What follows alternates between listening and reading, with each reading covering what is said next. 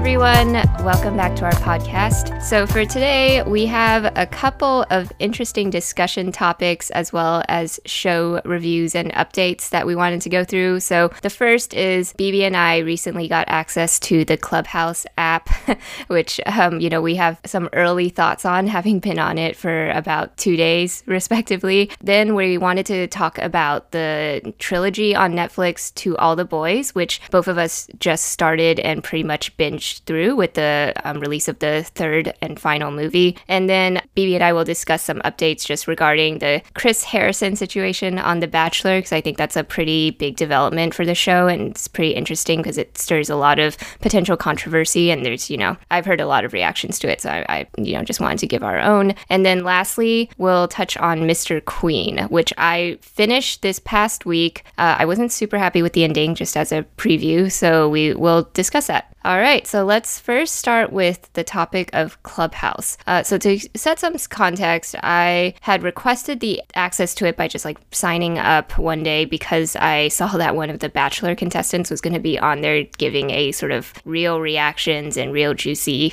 insights on the episode. I didn't get it that day, unfortunately, so I missed that. But I guess apparently, if you sign up and one of your friends who's already on the app has your number in their phone and they've synced up their contacts, they're able to let you in through the side door. So that's actually how I got in, and that's how I let BB in right after because she went in and downloaded the app. So we've been on it since Wednesday. It's now Friday. Uh, so yeah, maybe BB, why don't you talk about your experience with the app so far? Yeah, sure. So I will say I'm not an early adopter to this app. I probably heard about it. You know, I've seen it on people's Instagram accounts and whatnot, but I really didn't think much about it. And of course, a few weeks ago you've had you had Elon Musk on there talking, so that also created, I think, some buzz around it. But yes, Jenna, you were the person who said you should try out Clubhouse, and I went ahead and downloaded the app. Uh, it's been interesting. I think um, I've had two real interactions with it. The first one was I thought it was really interesting how they just kind of ad hoc have things happen. So, like, what happened was, like, you know, I joined two days ago, and around 6 p.m., I got this, like, weird notification about new members orientation, and I just clicked onto it, and they were giving an orientation to everyone that joined that day, apparently. And it was interesting because, like, I think I had no idea how this thing worked. So, it was useful for me in that I understood this was supposed to be used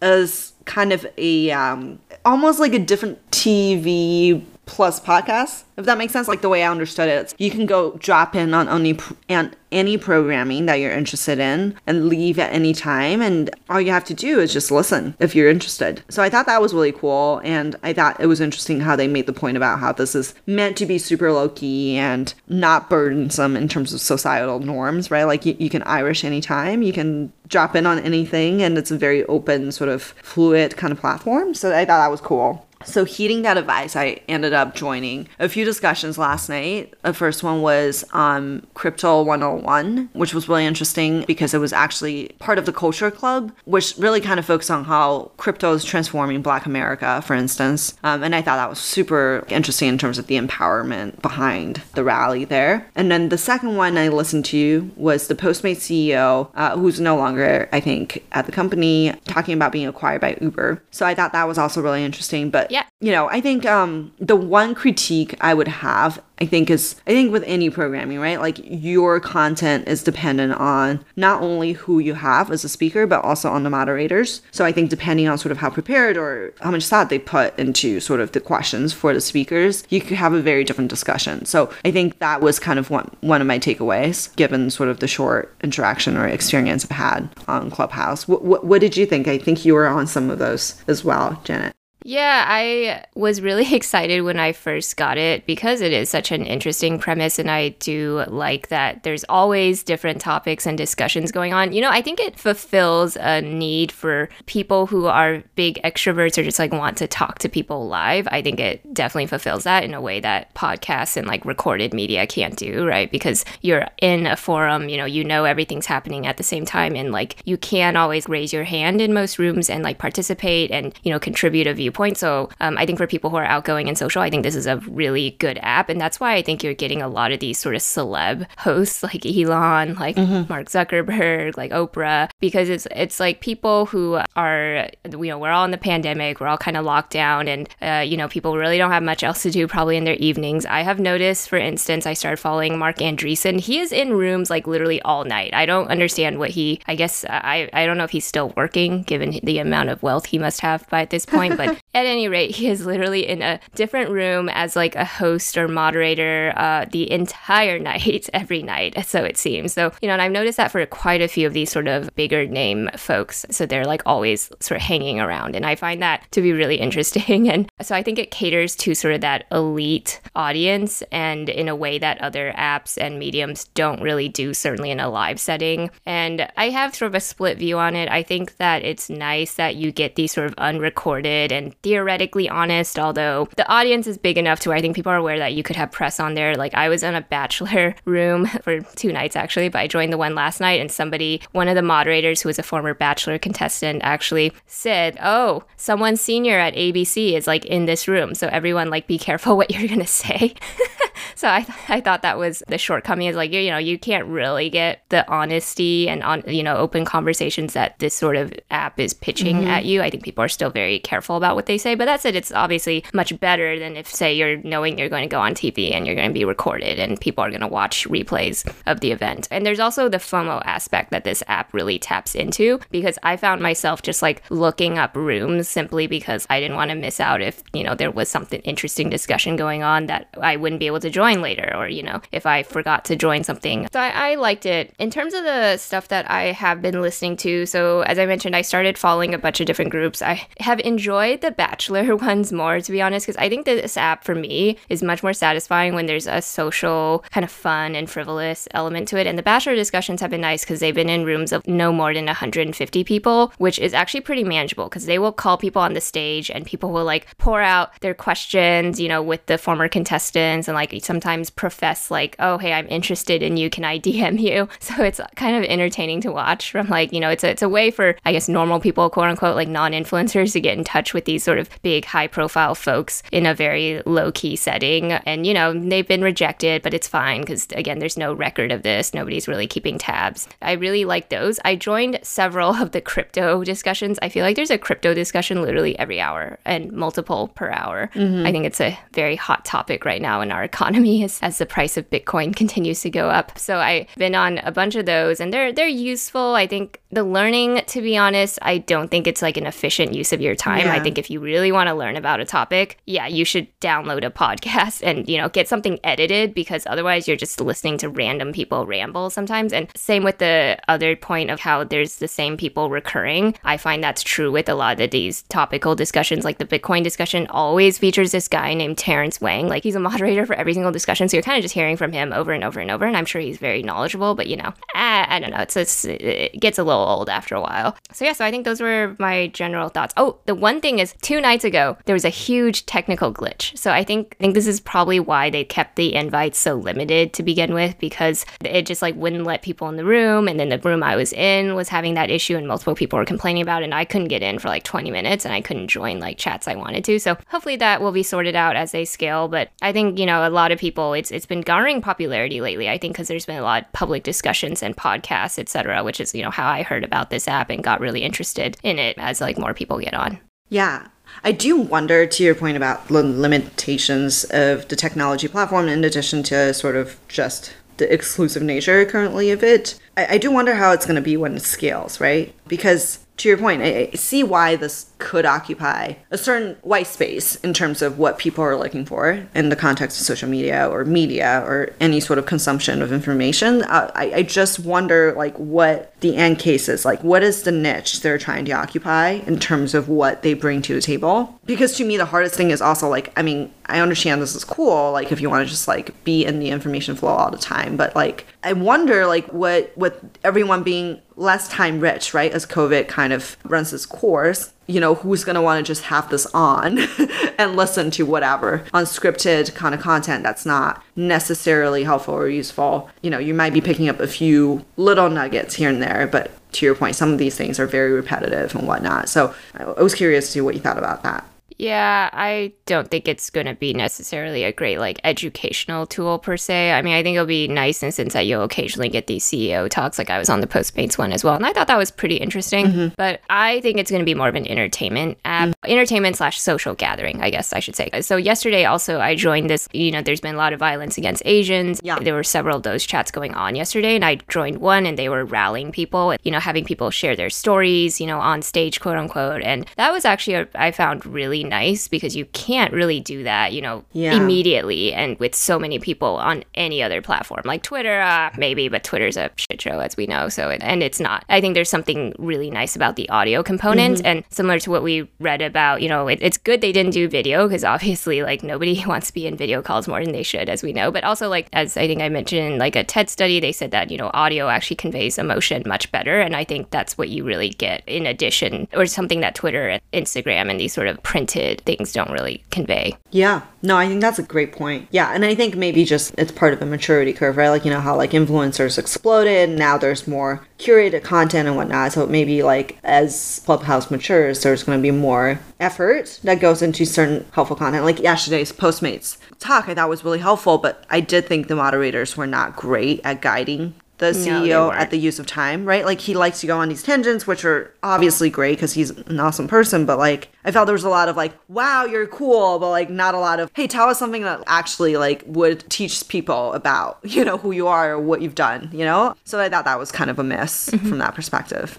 Yeah, actually, uh, people who like want to address controversy too have been taking to Clubhouse as like a way to confront those issues. Like the article about the Waze CEO who left, right? Because mm-hmm. he tweeted actually right after, like, "Oh, join me on Clubhouse tonight," as you know, because there's been such a strong reaction to this blog post that I wrote. So I think that's actually also a secondary good way that this app will be used longer term is because it, you know, normally when a CEO talks out or anybody of public interest, they have their scripted PR line lines yeah. and they go in and it's a whole dolled up affair and this allows people to kind of just hey i you know i realize this is getting a bad reaction so i want to hear from people and i or i you know i didn't join that but i felt like that's kind of a secondary like yeah. benefit of this app but is there advertising did you see advertising no but you know, the, I, I, think this is where it's like, is it content? Is it product placement advertising? You know what I mean? Like, there's a lot of content. It's almost like you don't really know if there's there's room for sponsorship to go in there, right? When you start rooms and doing. Mm-hmm. So I, I mean, maybe it's organic right now, but I could see that being a channel for the future.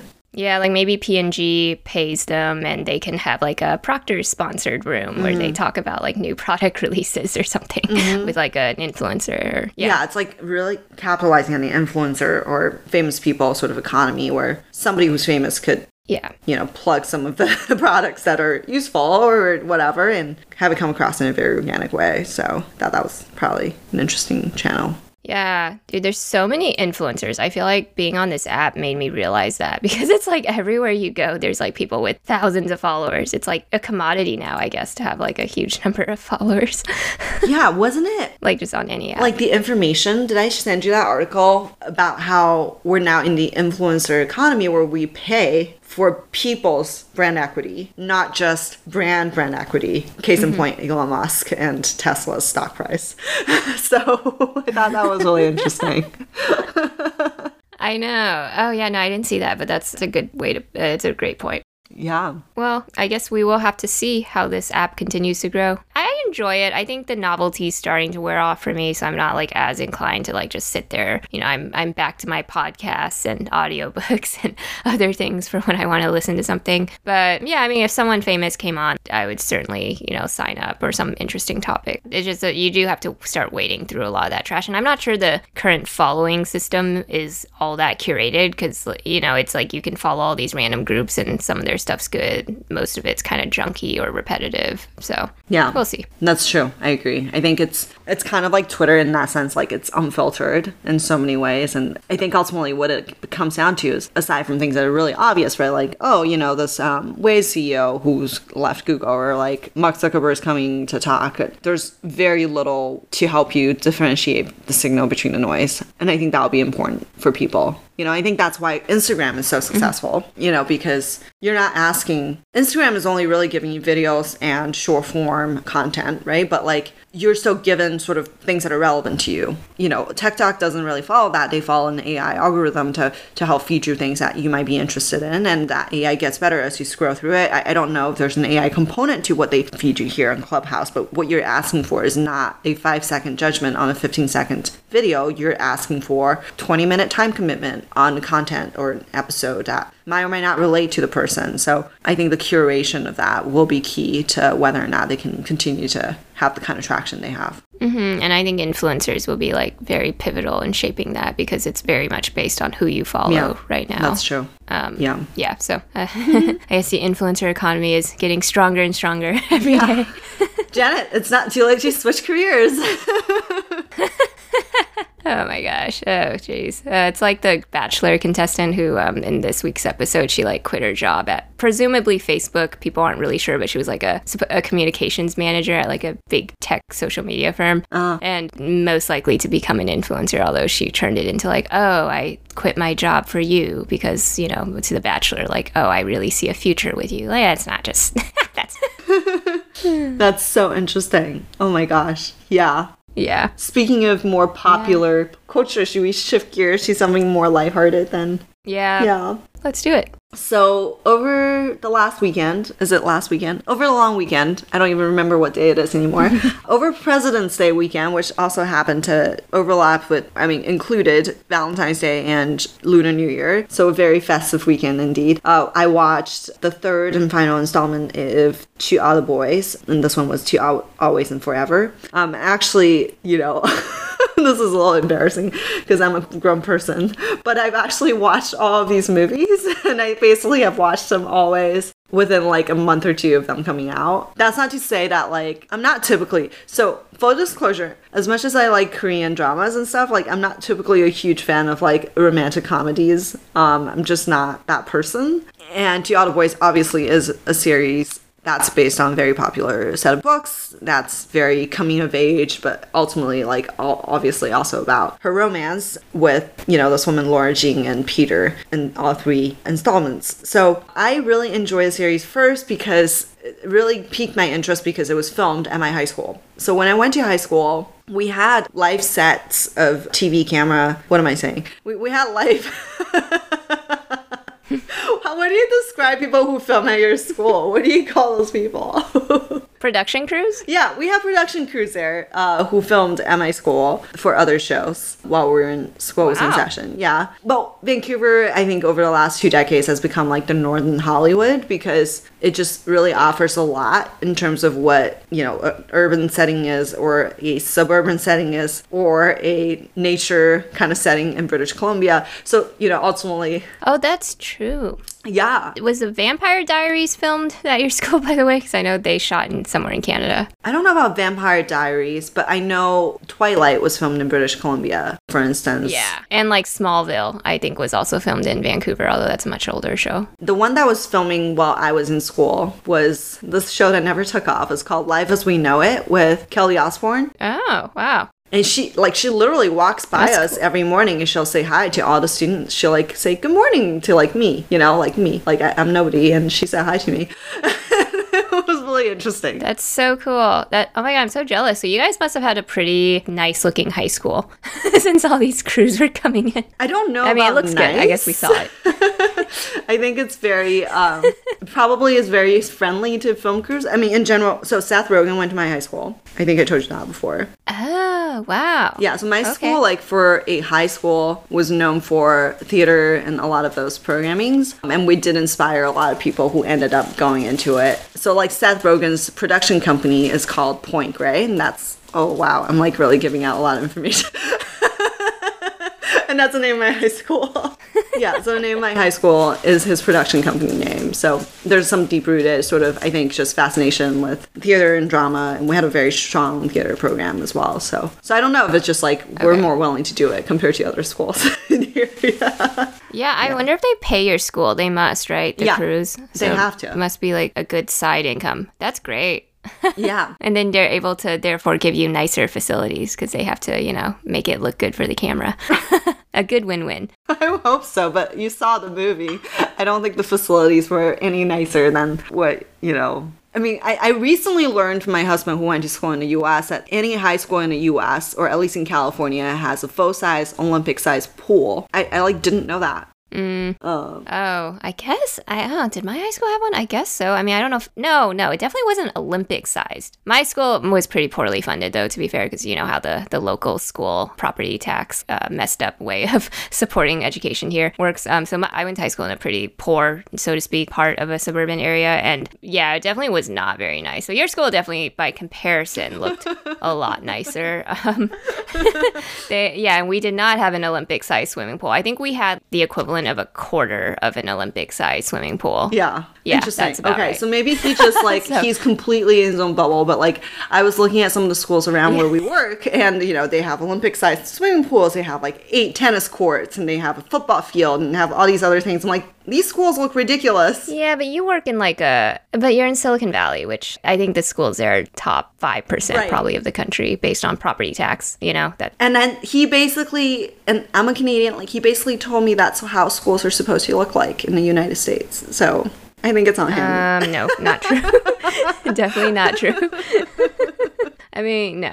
anyway, I digress. Oh but gosh, the point is, like, that piqued my interest because, you know, obviously I loved looking at anything that, I mean, coming from Canada, you don't get to see anything from Canada very often. So it, it was really nice to, to have that. And on top of that, I just kind of really fell in love with the story, right? Like, as, as coming of age as it is, I think, honestly, like, I think I was saying this to my other friends, it's really meant for people who are younger, right? Like, especially like younger women who are in middle school, maybe. It's a really good story because ultimately, I think it tugs on the heartstrings. It's very real, it's unpretentious. And even though it's very extra, especially the first movie, I think you learn a lot about mm-hmm. Her growth. And there's some maturity that comes up with that. So I, I really enjoyed the series, even if it's not really super relatable to me and how I feel about boys in general.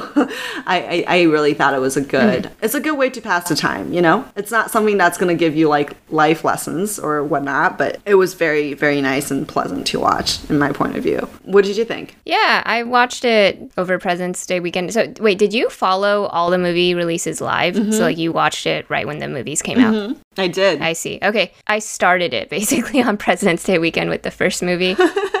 Like put it on my list at some point, but then I watched like the first five minutes of the first movie and was like very underwhelmed. I remember like a year ago. And then obviously with the sequel coming out, I was curious about it. And um, yeah, it did look cute and it, it was cute. So I'm midway through the third movie now. I do say it gets better. It gets much more mature, as you said. Like the characters actually do feel like they're growing up. So I, I do really like that aspect of it. It seems a realistic portrayal of, you know, getting through your high school years and kind of all the micro stresses that you endure in that time period across, you know, not just your love, but also your school, your whatever, um, you know, life events. Um, I, I think the first movie was by far the weakest Yeah. um, of the trilogy from what I've seen so far. It was very, very sort of like wannabe Korean drama, but like worse acting and worse story.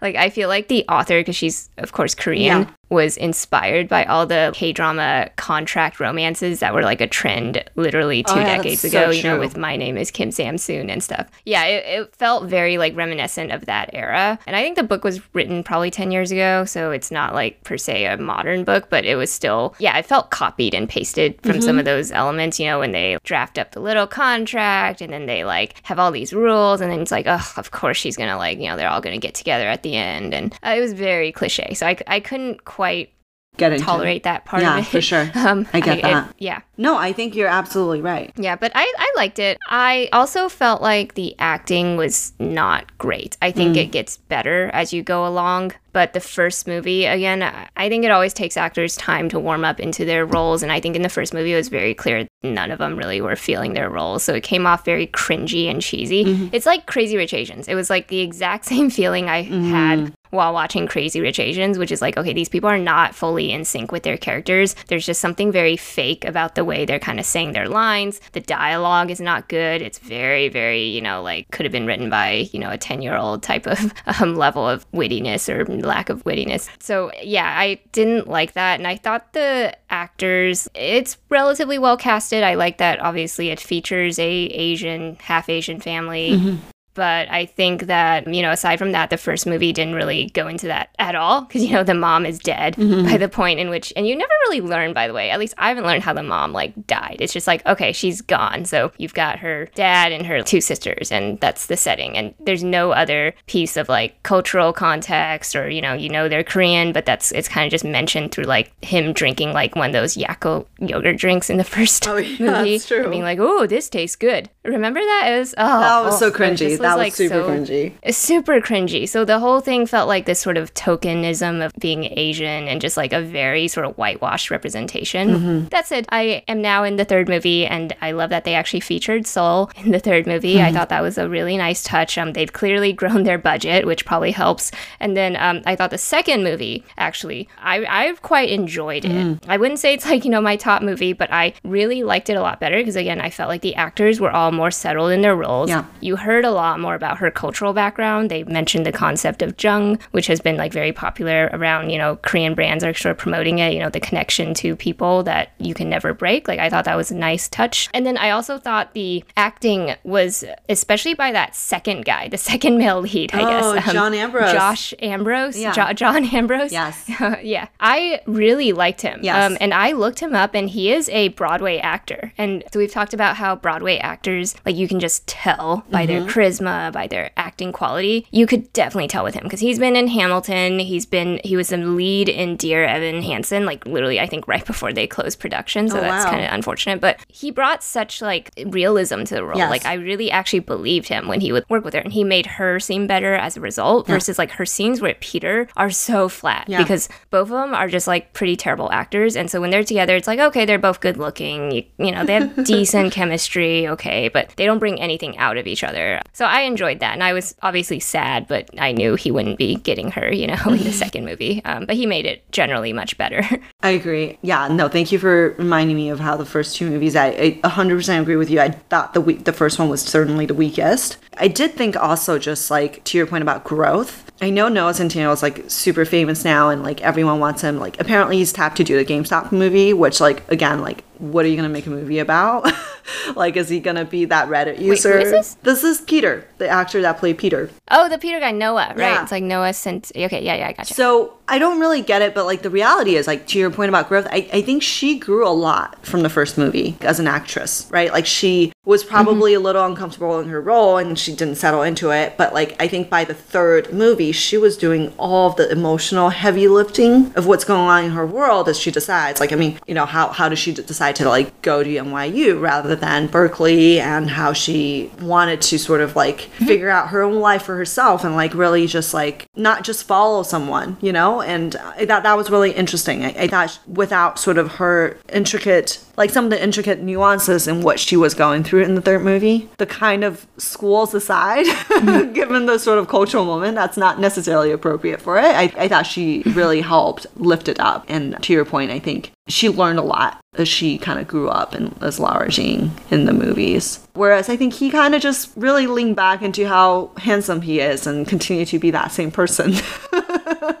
in all three movies, uh, which yes, cool. It probably works for some people. Yeah, he's such a jock. Like I actually don't I think it's partly it's like bad acting, but then it's also like he is a really badly written character. Mm-hmm. He's incredibly flat. So like flat. all you know of him is he is a jock and he is popular and everybody you know likes him and i think that's meant to be his appeal because who doesn't want to date the popular guy in school but it starts showing its faults um, once you start trying to dive into deeper topics. And again, that's why I like John Ambrose because even though he had much more limited screen time than Peter, he really stood out mm-hmm. both in terms of his character and his acting. So it's like you know you you just like felt for him. There's something about him where it's like okay, he stuttered when he was a kid. He had that really cute childhood you know sequence with the toast and deviled egg mm-hmm. with her, and he just felt a lot more human and like fully fleshed. Mm-hmm. Whereas like Peter's always just kind of meant to be the cool and he likes Jean, and so therefore, you know, we support that because like he's the main lead, and like you know, who doesn't want to be with Peter? Mm. Yeah, so as you finish the third movie, I think you'll see that they try to write him to be a more multidimensional person. Okay. Yeah, which is nice. I think, unfortunately, and I think you bring up a good point, like some of that, it it does remind me a lot of a main Korean drama lead in terms of like that storyline.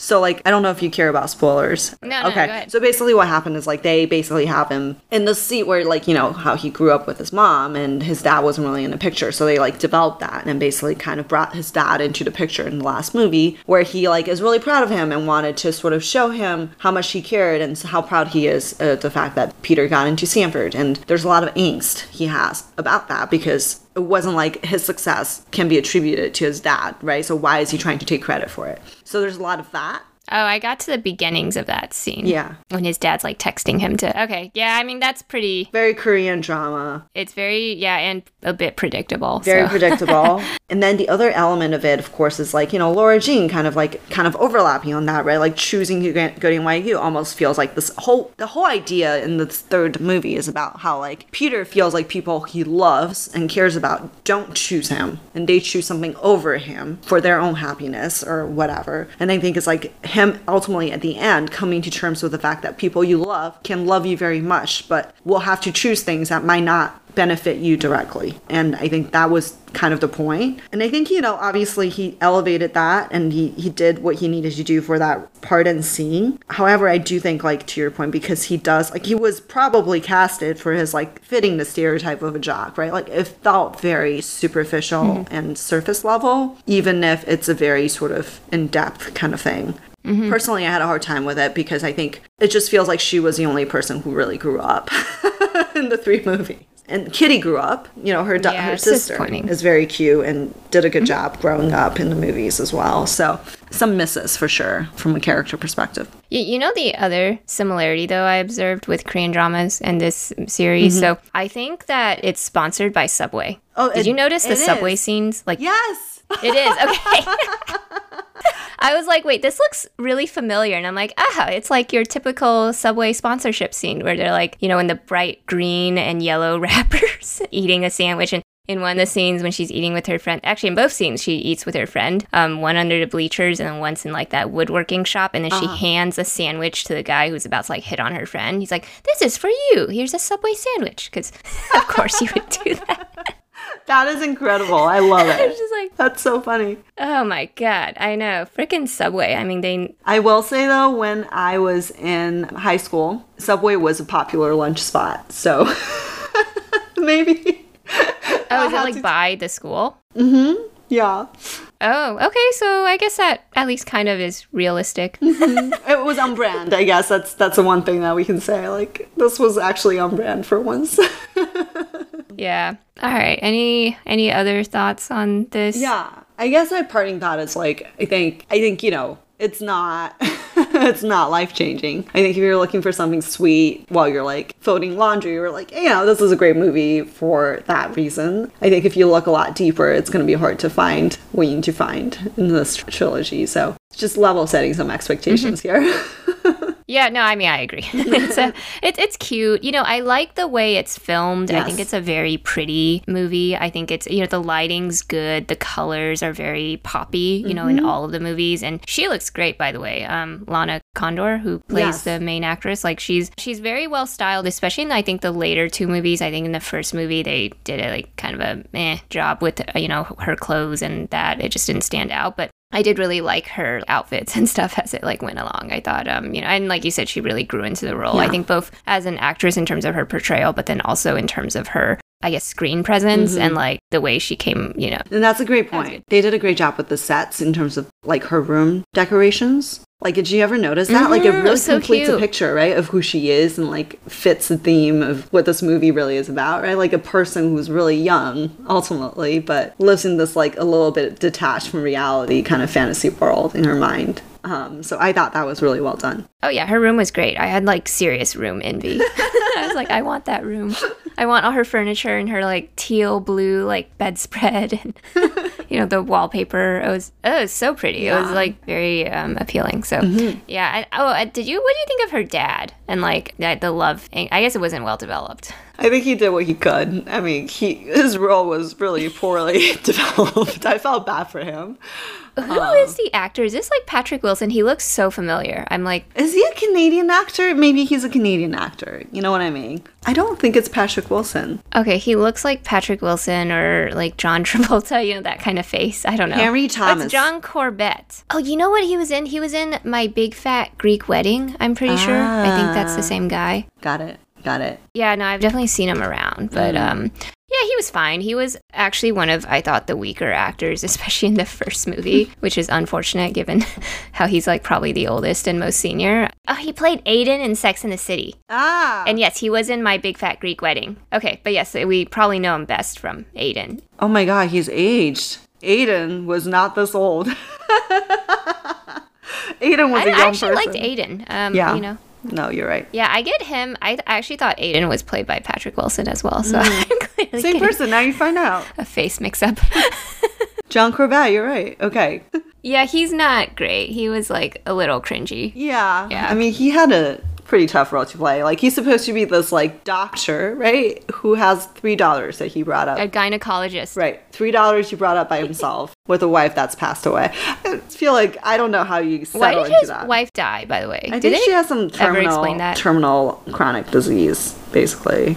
Okay. Yeah. Yeah, just like wasn't covered at all. Interesting, interesting. Yeah. I liked who they cast as his um, love interest, so to speak. Mm-hmm. Like, I think she did a better job with her very limited scenes than he did. Oh, yeah. I guess, so to speak. She did a good job. yeah, she was pretty natural. But her, to be fair, her character had a stronger personality than his character. His character is like designed to be really bland, right? like that American dad. Yeah.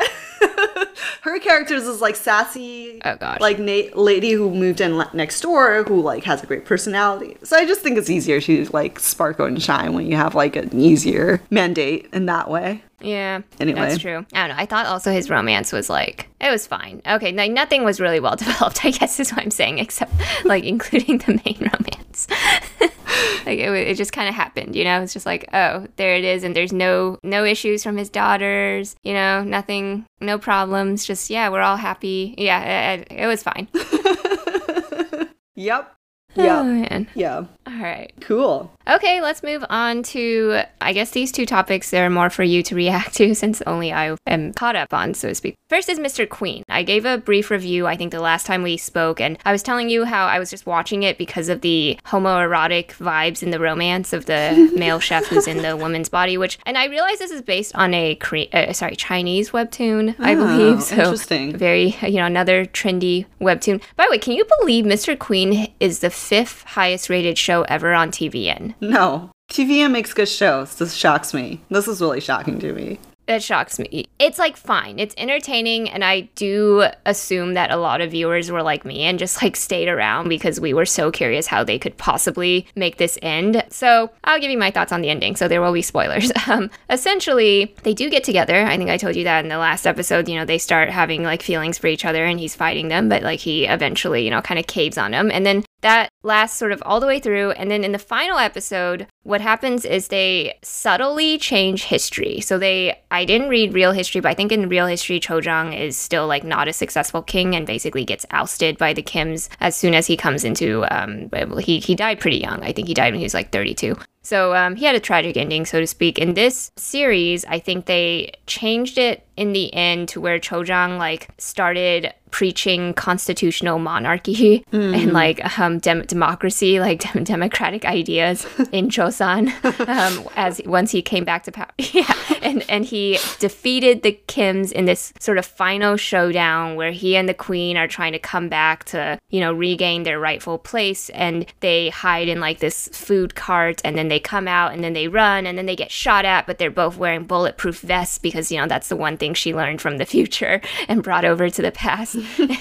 and so they, you know, managed to survive. But right in the moment when he gets shot and she gets shot, the body of the, the male chef, his normal body wakes up in the present time. And so he gets pulled back. And so he's yanked back to the present day. And he wakes up from his coma and he immediately tries to run to a bookstore. And that's where he reads about this future that Cheoljong created. And he is like happy and he's smiling. And then we flash back to the past again. And basically, it turns out that the original soul of the woman, so Soyoung, who Mm-hmm. um, was the queen, is still in the body. So she's apparently been co-inhabiting this body with the guy the whole time. And so she's like, "Oh, the man is gone now." And then she weeps over him, and then she gets like kind of almost a miscarriage, but not. So there's some drama around that. And basically, they're both fine in the end. And uh, he, the king, makes a final comment as he's thinking about the queen and how she's not as like strange anymore and doesn't use her modern words and stuff. And he's like, Is something missing in my life? Oh, I need to go see the queen right now. So then they both start running to find each other and they finally meet up by the lake, which is kind of where they met and where all of this began. And then he hugs her, not really realizing that she's uh, obviously changed souls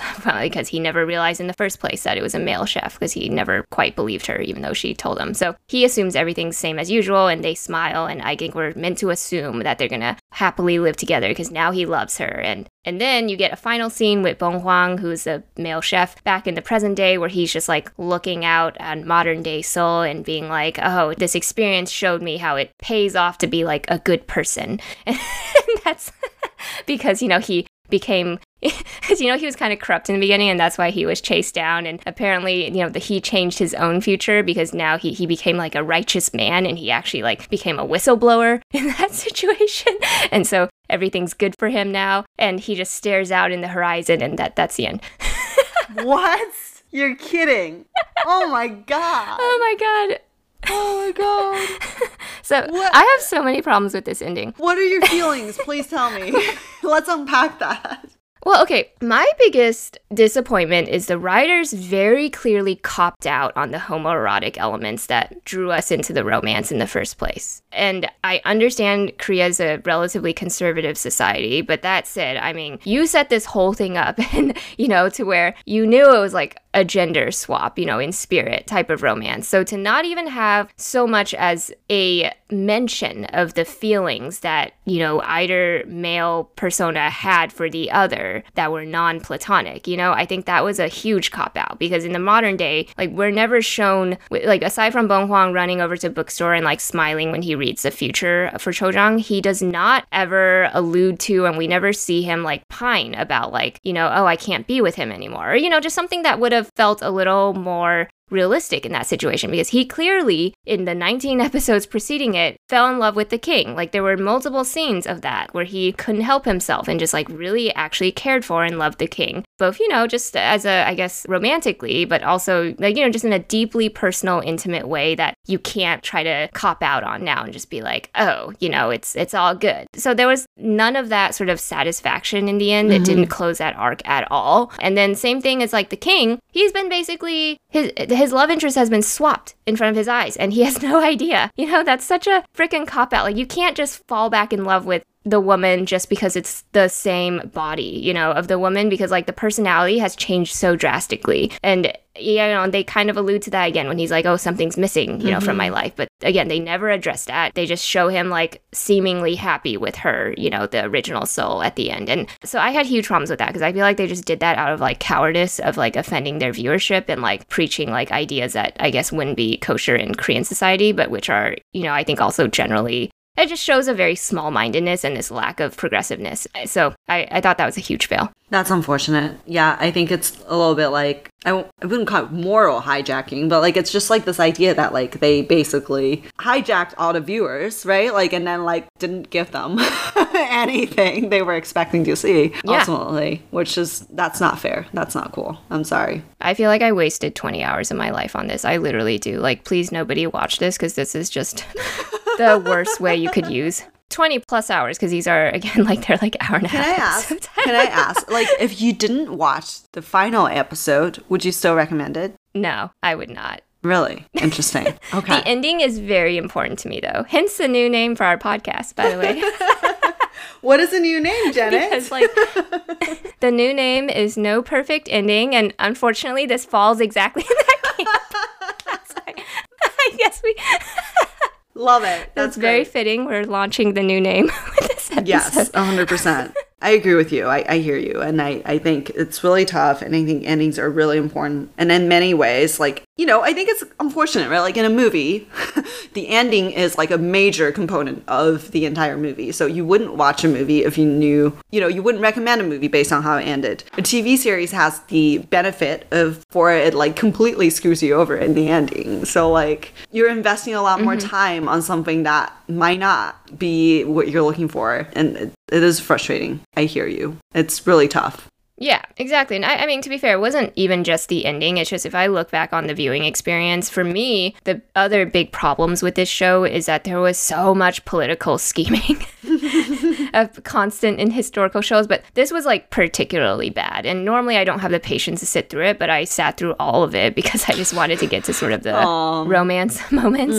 Um, and it really did not pay off, basically. But there was so much scheming. Like every hour, probably the vast majority of that time, like 75% plus of that time, is spent kind of going between the different like parties, so to speak. And like, you know, the Queen Dowager's got this issue, then the other woman's got this other issue, and then the Kim guy's like scheming some shit. And then uh, it's a lot of that. And then the other thing I really didn't like is they didn't do well with her character. I felt like she really, despite being a male chef from the future, she had absolutely no strength in terms of like what she was able to achieve and do. Like mm. all she did kind of was sit around and crack jokes with like her lady maids. That was the entirety of the 20 episodes, like her cracking like all these dirty jokes and like mm. being funny and being like, you know, kind of obnoxiously loud and but she couldn't do anything for herself at the end of the day. Like every time she was put in a tough situation, she had to be saved. It's like in the final, you know, couple episodes, like she has to run away to like find the king. And then when she runs into a bad guy, even though she's supposed to be this like, you know, guy who served in the army in the special ops team, like she can't do shit for herself. Like she can't defend herself. So she waits to be rescued. So like the second lead male actually died like in the process of rescuing her,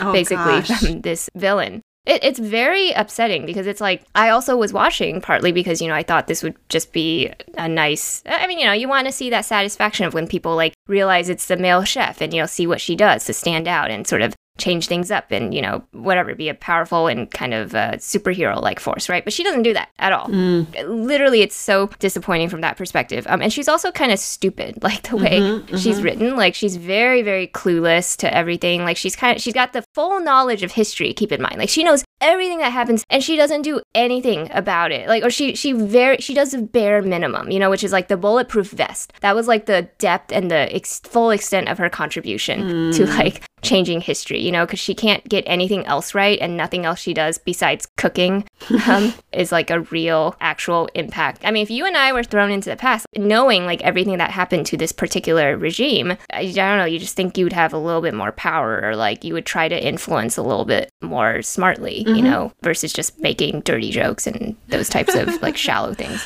Yeah. I felt like, well, based on what you described, I haven't seen the whole thing. I watched one episode. I, I just feel like the writers probably struggled with the character, right? It felt like they wanted to make mm-hmm. the character a little bit irreverent. And what they ended up with was someone that's kind of a joke. No offense. But, like, you know, mm-hmm. yeah. Oh, totally. That's why I don't get the reviews because a lot of people, I guess, a lot of the viewership at least seems. I was reading Reddit. I think it, I think this was the night when I stayed up till like two a.m. reading Reddit. Oh, no. I was on Mr. Queen because I like watched the ending and I was so worked up. Oh, no.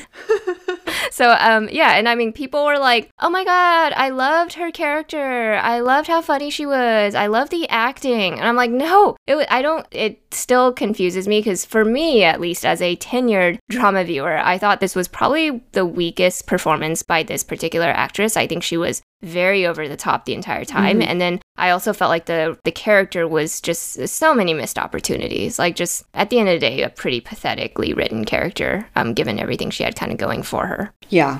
No, I mean, well, 20 hours, but you know, you'll learn something about shows that you usually don't like, which is stuff that involves a lot of political scheming. So the next time you see it, maybe you won't watch it and invest the time. Oh my god. I think I, have definitely learned my lesson. Look, I kind of knew from the first episode, as I'm sure you did, that this was going to be a little bit of like, a joke. Of a, yeah. you know, tough show. Yeah. to take seriously. Yeah. Yeah, because uh, I mean, the first episode is pretty bad. Um, it does get better, as I mentioned, but at the end of the day, it kind of remained true to that first episode premise, you know, and that carried through, unfortunately, which is a lot of ridiculousness and a lot of uh, sort of uh, just like no depth to the plot, you know, at the end of the day. Yeah. What does it say about the world that this is ranked number five in terms of viewership. no, I think people watched it for the romance. I, I well, oh. I think.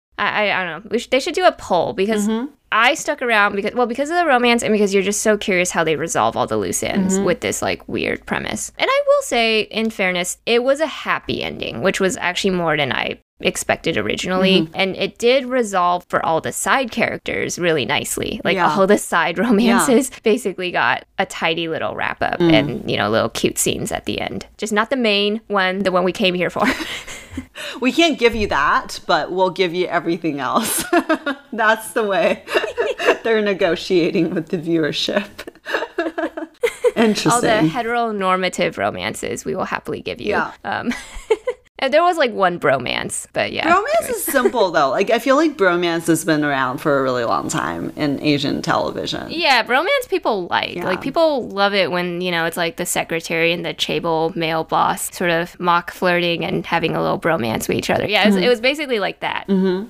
transplanted into here. So yeah, no, I agree that it, it didn't do anything beyond what was like deemed safe. Mm-hmm. Yeah, I look forward to the day when K drama could take these risks. That you know is very mainstream well. Itaewon Class did, I guess so, right? Like, because mm. I haven't seen anything else like Itaewon Class, but like you know, they, clearly there's an audience for shows like that, and they're able to make them. And I mean, Itaewon Class went pretty far, right? It was featured trans characters, featured a black character. Featured, however, you know, for any other show, it's like we have to be super, super like conservative and buttoned up. Um, mm-hmm. Like we're not willing to take like any risk, you mm-hmm. know, of mm-hmm. being perceived as like supporting gays or you know, there's not even a single side romance that's you know of a gay couple. Yeah, that's crazy. That's insane. Mm-hmm. I agree with that. I guess that's it for Mr. Queen. Right, Thank move next. to the Chris Harrison situation? yeah like us Ariana Grande would say. So, Thank okay. you, next. yes, I agree. On to the next drama and uh, lesson learned on never investing 20 hours in a show that's only like 25% capturing your interest. so the Chris Harrison thing, I think is a little, uh, it's more interesting. I guess we'll talk through it quickly since we're at the end of our time. But, well, do you have any familiarity with what he did? No. Please go ahead and inform me of the whole okay. situation. yeah, so I've been predicting that this girl named Rachel Kirkconnell is going to win the entire season. If you guys follow my Instagram, I've called it from literally 20 minutes in the first episode. So I have to. Hmm. so look, she hasn't won yet, but I'm feeling increasingly confident that that pick was right. So he was put on an interview with the first female black bachelorette, Rachel Lindsay, on Extra, because she's a, I guess, host on Extra, to talk about controversial pictures that were released of the other Rachel, the one who is rumored to win. Rachel is uh, from Georgia. She's a white woman. And she had photos of her like posing with sorority girl members in like a Southern Belle type of old plantation, mm. uh, you know, mm. type of party mm. where they're all dressed up like, you know, the antebellum era. And so it's oh kind gosh. of, yeah, it's, it's not. But this happened in 2018. Okay, fine, a few years ago. But he goes on and he basically is asked about the situation, his views, and he goes on kind of this very strong strong defense of Rachel Kirkconnell to Rachel Lindsay, the black former bachelorette. And he says, Hey, are we really looking at this correctly? You know, she was just super young at the time. She didn't know any better. And are we taking a stance using a 2021 lens or a 2018 lens? and oh he's like, you know, God. these days, like the woke police, quote unquote, woke police, like he said this several times, like are after us, you know, if you do anything wrong. And, you know, that's really not fair to her. And so, okay, so this, you can watch the full interview online, but Rachel Lindsay has since come out and she has on her podcast, Higher Learning, like talked about her reactions and like why she didn't speak up. So, anyways, it was just generally pretty unpleasant. And so he, as a result of all the backlash, had to step down. That's it. It's like a temporary step down because he's still an executive producer. It's uh, you know he's been hosting the show for context since season one, which was probably 20 years ago, oh and I actually gosh. watched like season one. yeah. So you know he looks pretty good, I will say, for uh, the 20 year span if you look at it. But I think my reaction more so like obviously what he did did. I think, you know, was heard other reactions saying this is kind of his true self emerging because normally he's he's very media trained because he's been doing this for his entire career. And so anytime he would get asked about like black contestants and why there were no like black leads in the past, he would say things like, well, we need to support the ratings, you know, because we have a whole like production crew and a lot of people's livelihoods depend on this show having good ratings. So he kind of like implied, you know, made some insinuating, like subtle, but not enough to get himself in trouble, just like very kind of wouldn't address mm-hmm. the issue directly. And I think that's a whole problem, frankly, with The Bachelor production is that you have people like him and then Mike Fleiss, who's the main producer, who are these white males, and then all of the like ABC executives. I listened to an interview with the VPs at ABC who are like running the show. They're, they're all white men you know, there's not like a person of color up there. And so yeah. that's, I mean, that's fundamentally the problem that this Chris Harrison interview illustrated is people in charge of this show, the showrunners, the ones who can really make an impact are just white men who don't want to change their ways and are trying to cater to a conservative audience that they're afraid will get offended if they like cast too many, for instance, like black leads in a row or something, which is why I think they're going to try to cast like Katie Thurston as a bachelorette, who she's a white brunette woman. She has a lot of support on Twitter. Okay, fine. But I personally was not a fan of her. I thought she was kind of overhyped, frankly. And I think they had a lot of more interesting personalities. But they're not going to do like a person of color for the third time in a row, you know, after Bachelorette, Bachelor, and then, you know, this season. But yeah, what do you think of this? I think that's just, I. I think it's unfortunate that, given what's transpired over the last year, to have this interview juxtaposed against all of that and all of that activism, all of that awareness that was being raised across the board, I think, to your point, what it fundamentally illustrates is a system that is run by people, white people in, in this situation, right? Like that don't actually fundamentally feel the need to make themselves aware or change their point of views in terms of the world that we live in. And I think that's just really unfortunate. It, it really underscores why, you know, there's so many, so much anger and frustration around these movements because what they're illustrating here based on this interview is so much more than just a show, right? Like it's the fact that like nobody listens to people who don't have power. And that's just kind of what the, the, the America we live in. And um, the fact that he like called people woke police, I think is like just the highlight, right? Of how he thinks about the whole situation. It's like this is just another thing we have to kind of contend with for a while. It's not a shift in mindset I need to embrace. It's not growing I need to do. It's not a reflection of who I am, how I think about the world that I need to sort of like confront, you know, because he fundamentally doesn't feel the need to. And I think, unfortunately, to your point, like a lot of people don't. So I, I think what this illustrates to your point, it's just so much more like we got to keep fighting that fight. And, you know, especially right now with Asian American racism against elderly people. I think what highlights mm-hmm. is this is just reality that we live in. We live in America and we all coexist, right? But this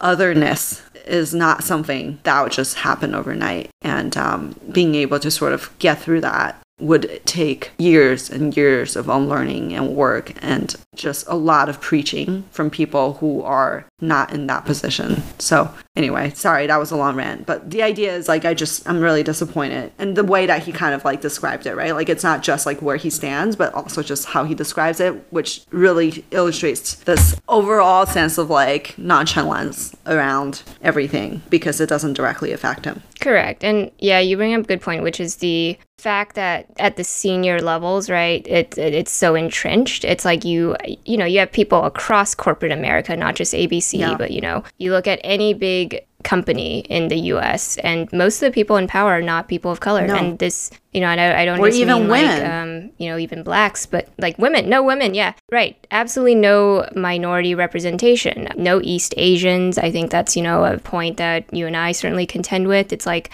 everyone we look, you know, up at in our org or, you know, in, in most companies we've worked at historically, they're white men. Mm. There are some white women, but it's, you know, very hard to find people of a specific race. And it's very hard to get these people out of power, is I think what this example also mm-hmm. Illustrates me because even with him saying all this stuff, and by the way, he was not good at his job, mm-hmm. in my opinion. Mm-hmm. I really don't know very many people who liked, he added nothing to the show. Mm. He would basically just come in, waltz in. You know, he had kind of a chill, like, job, host job. They let him, like, promote his book in one of the episodes of The Bachelor, where he, like, you know, his book from like five years ago, they, like, featured because, of course, he's the executive producer. He can do what the fuck he wants. If he wants to promote his book, okay. Like, you know, mm-hmm. and he comes in, he does these very half hearted, not well thought out interviews with the contestants post show because that's really his main job is like to interview them, you know, on stage after they participate. And he's never been very good at that, even. But because he's, you know, partly his longevity with the career, but also because, you know, again, I think there's a lot of similarly minded white men who are like good friends with him, like supporting him in his position. And even now that he's only taking a temporary quote unquote leave, so he'll likely still, he may return, hopefully not, but, you know, at the very least, he's probably still going to be put on as a production advisor or, you know, get royalties out of this show. And he's made like a ton of money on this show, by the way, as well, which, mm-hmm. yeah, there's just so many issues that this made me frustrated on beyond um, even just what he said. Like, it just illustrates a big societal problem that we're contending mm-hmm. with when we're like trying to battle from, you know, the ground up, basically. Yeah. Because how, how do you change that level? You have no, it's very tough. That's the fundamental struggle. It's easier to, you know, activate at grassroots level and increase awareness, but it's actually at the end of the day very hard to get people to really change over because those people are kind of in their positions. They are the ones holding all the power mm-hmm. and they don't have to listen, you know? Yeah. They can preach and they can like talk around it as he has done for years and pretend like they're aware and but meanwhile they're harboring, you know, different views and uh, yeah,